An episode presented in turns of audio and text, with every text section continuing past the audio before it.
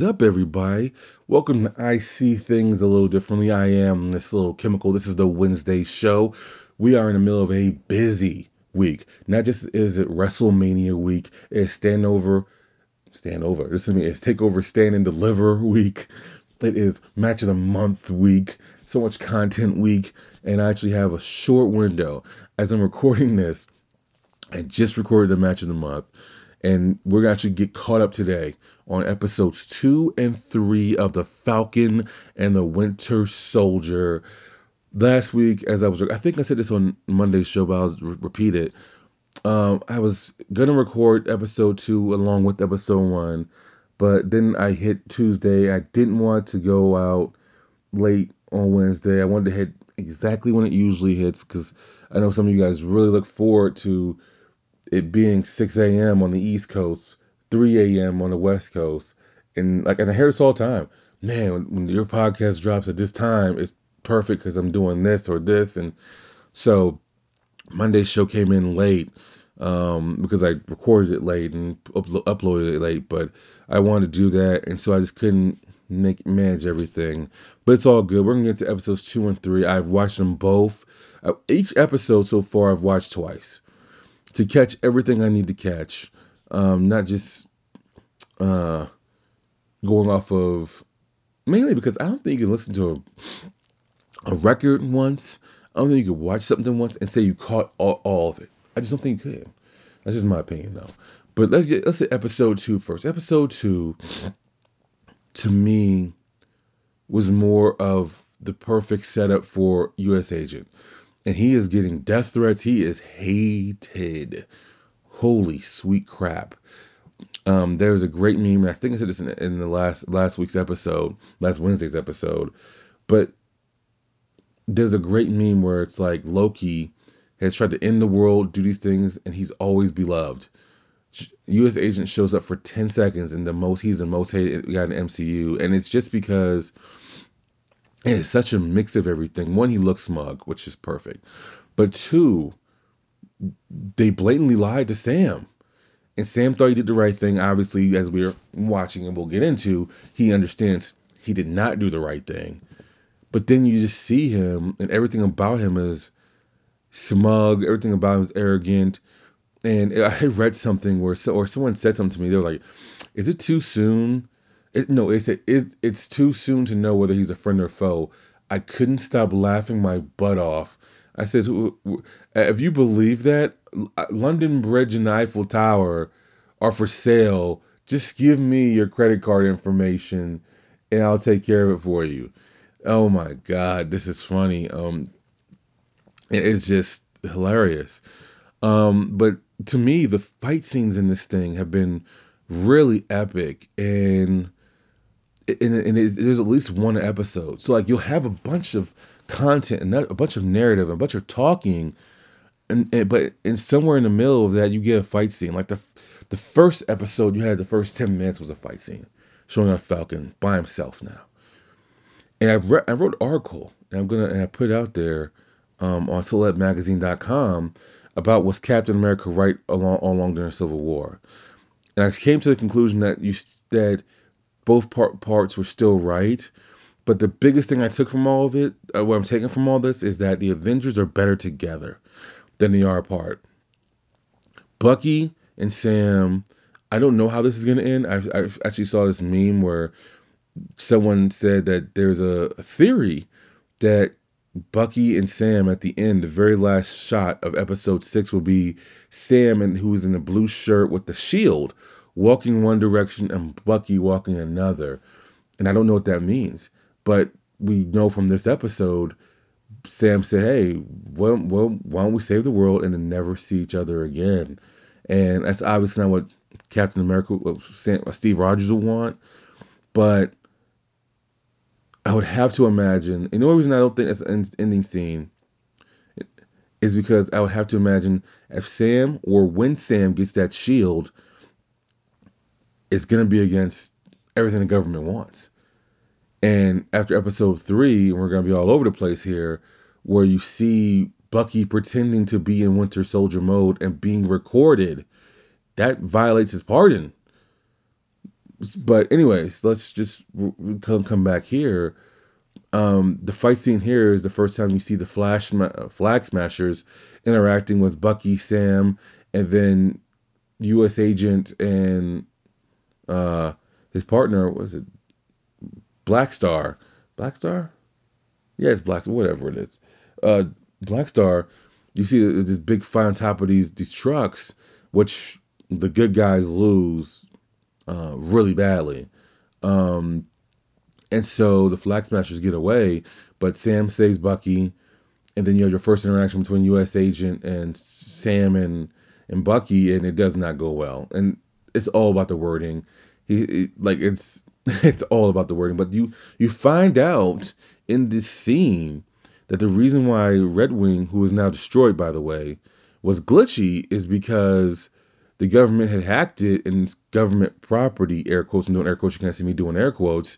Um, and they were, you know, following him, you know, and so I wonder if the rest of it, I wonder if his wings are freaking hacked as well. And now it wasn't brought up again in episode three, but he didn't use them in episode three. But now we know that he's still not trusted by the government. They're still keeping him on a tight leash. Um, they do establish that, hey, they're free agents. Sam and Bucky are, so they have to do things their way. And U.S. agent says, "Hey, just stay the hell out of my way." Um, but to me, this is why I was looking forward. I said this before. I'll say it again. This is why I was looking forward to this out of all this Disney Plus series they announced. I know they just announced, and this is for a show with Jonathan Esther on it. And yeah, I have not forgotten about the votes and everything like that. I was going to announce that when he's on air.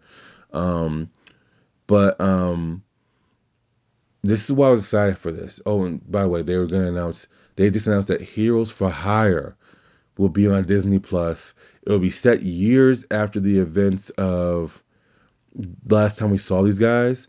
Mike Colter will return as Luke Cage, and supposedly Finn Jones will not return, basically because he has other commitments with Dickinson. I think that's the name of the show. And I believe it's the same show that Hailee Steinfeld's on, who is playing Kate Bishop. Um, but apparently his commitments to that won't bring him back. I'm doing the Michael Jordan shrug. I don't know if that's true or not. Um, so yeah. Um, but that's exciting news. But the reason why I was looking forward to this one is because I just have a feeling that once you gave Sam that shield, you could not go anywhere else but where we are at this world. And now with these rewrites, because I had completely forgotten until I was watching. Uh, shout out to New Rockstars for because uh, Erik Voss does breakdowns, which he's very entertaining. I know some people find him annoying, but I think he's entertaining. Um, shout out to them because he had, when he was doing his breakdown of episode three, he reminded me of how much uh, they had to rework this and rewrite this. Because at first, this this whole thing was about a virus a, a, a, that was starting that was going to start a pandemic. This was written before the pandemic, though. That's the craziest thing about it. So this show is going to be about a worldwide pandemic, and they had to change it. That's why now it's vaccines and medicines, and that's why a lot of times when you if you actually look closely, because it's funny because certain parts where people punch in, like when you have your first appearance of Sharon Carter, and they're talking in that in her uh, hideaway in Hightown, um, you hear her her vocals get a little louder. And only reason I notice that is because my t- my Roku TV is very sensitive to like punching in and different when when the volume changes, I notice it on the vocals a lot. And I just remember like, damn, that's weird. And I remember then he reminded me it was a bunch of rewrites for this show, but I'm still looking forward to it because I just don't think you can get Sam uh, that shield and not be brought up about how the government wants a lapdog, about who has the right to um, does Steve have the right to pass that shield on? Is it government property? All that type of stuff. In episode two, they, they set up. You knew Sharon was coming in episode three when um freaking every time Sam talks, he speaks into existence. Right? Same thing happens in episode three. Episode two, Bucky's like, hey, let's take the shield back. He's like, remember last time what happened when we took the shield? Buck was like, I don't remember. He says, Let me help you. Sharon was branded enemy of the state, and me and Steve were on the run for two years. So it was it's just one of those things where he's talking it into existence because he's still it's I think it's natural to be a healthy form of paranoid when uh, make sure I'm still recording. Good. Um, when you've been through something that he's been through. And sure enough, the next episode he speaks it into existence. Same thing happens in episode three when Bucky suggests, air quotes, that they free Zemo. And Sam's like, Do you remember last do you do you think the Wakandans have forgot they killed King T'Chaka? That's a rhetorical question. They haven't. Sure enough, the big reveal at the end of episode three is just wow. You know what I'm saying? And so um I think everything is set up perfectly and you can see that they you can see that Sam has I don't think obviously he doesn't have the same trust in Bucky they had Steve. But he has this but those two had such faith in Steve's decision making that they're start that they know that hey, this person's ideas aren't all bad. If, let's take let's go back to Civil War when they're in that big airport fight, and Cap is obviously the leader, and at that time Cap says, "Sam, what's the play?" He go he diverts his trust to to Steve, I mean to uh, Sam, and Sam diverts his trust to Cap that him and Bucky can make it to Siberia, and do what they need to do with the, that new Winter Soldier program, and doing air quotes again.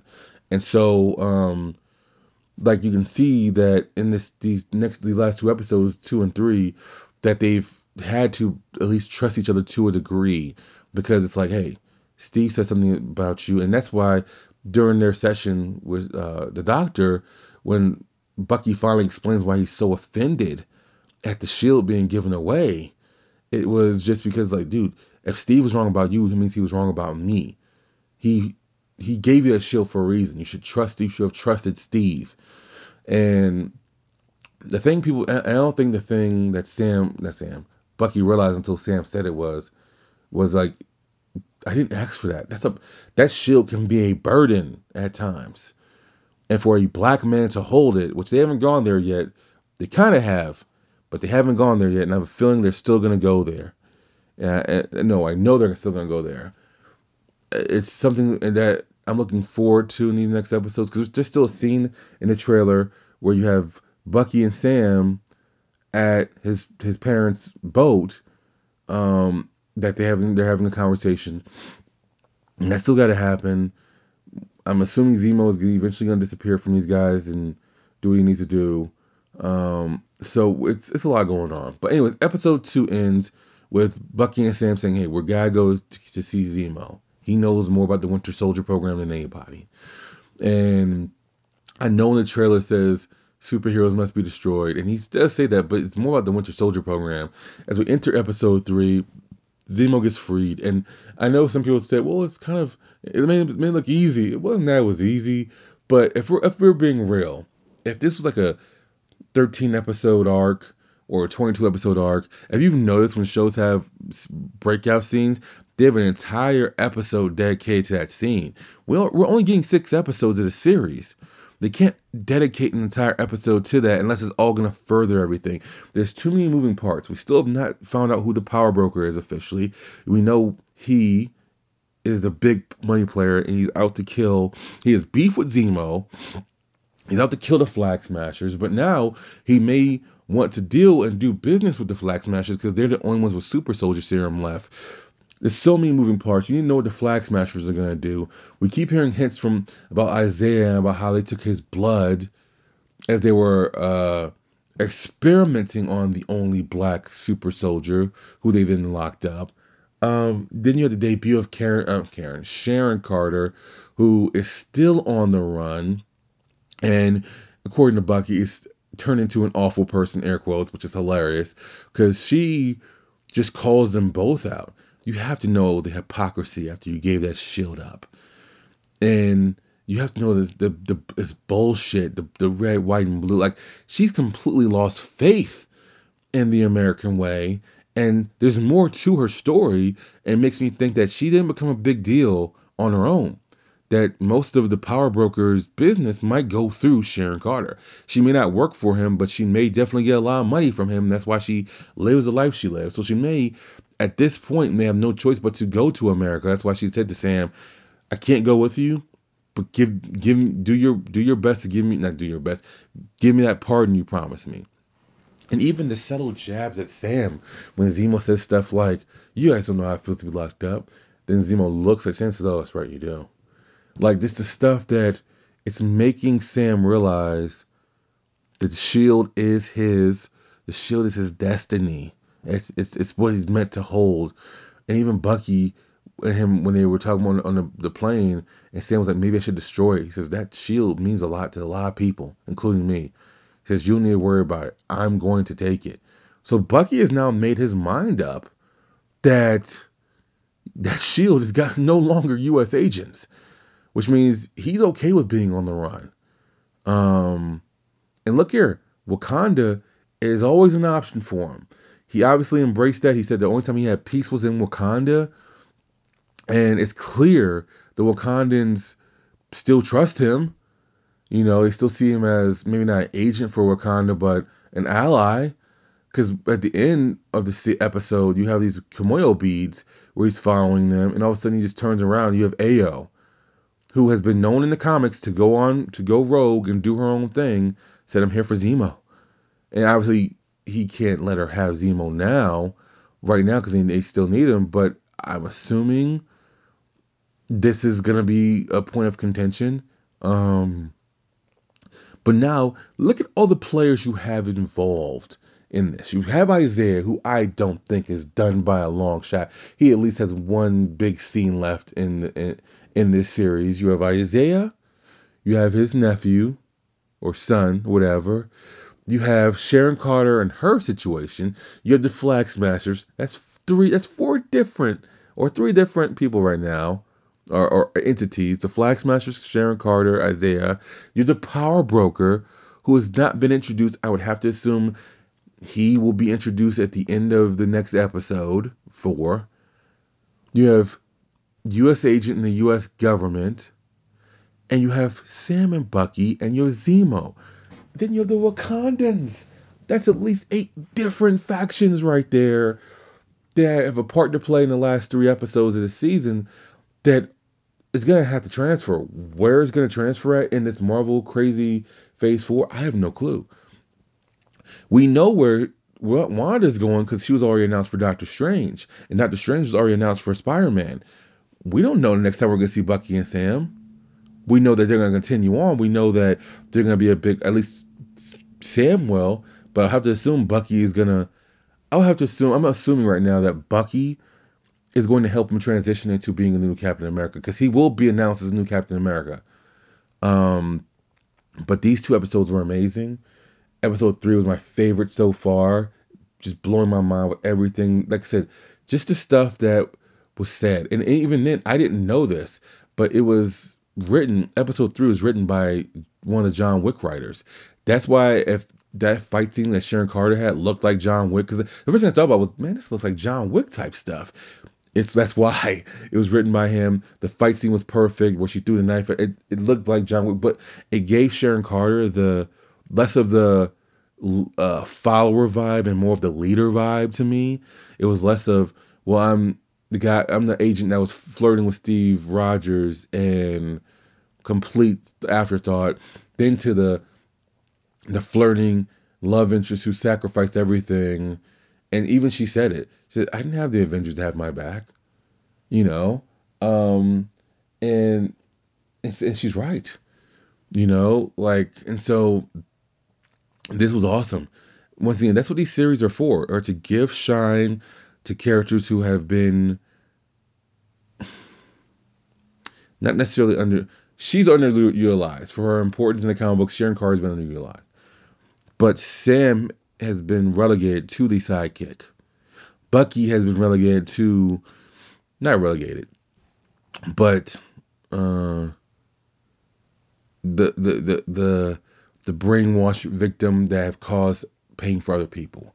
This is what this these series are for, and I I love what they've done with it so far. to me, I don't think they're to drop the ball next three episodes, and I'm looking forward to it. So um, that is your review of episodes two and three. If you want a side by side breakdown, I wasn't to do that this week because I was hitting up two different episodes, but I figured I'd kind of talk about the big parts in each of them. But I'm looking forward to episode four. Looking forward to take over, stand and deliver the next two nights. You will be hearing from me on Friday, and I'm actually looking forward to. I just bought a new computer, and so these uploads will be able to come a lot faster, a lot better. Um, I won't get it for another like week or so. I think it's like 10 days I'm getting it. But looking forward to it. So things will be back to normal. It'll be less of a uh, it'll be less of a hassle for me to upload the show. That's the biggest part of the thing. My computer acts up right now, so it's hard to upload the show. But this week is gonna be a lot easier. But it's gonna make make things make things a lot easier. So I am the slow chemical. You have not heard the end of me this week. Friday, latest Saturday, we will talk about NXT Stand and Deliver, WrestleMania weekend, WrestleMania week. Hope you're enjoying it. I'm out.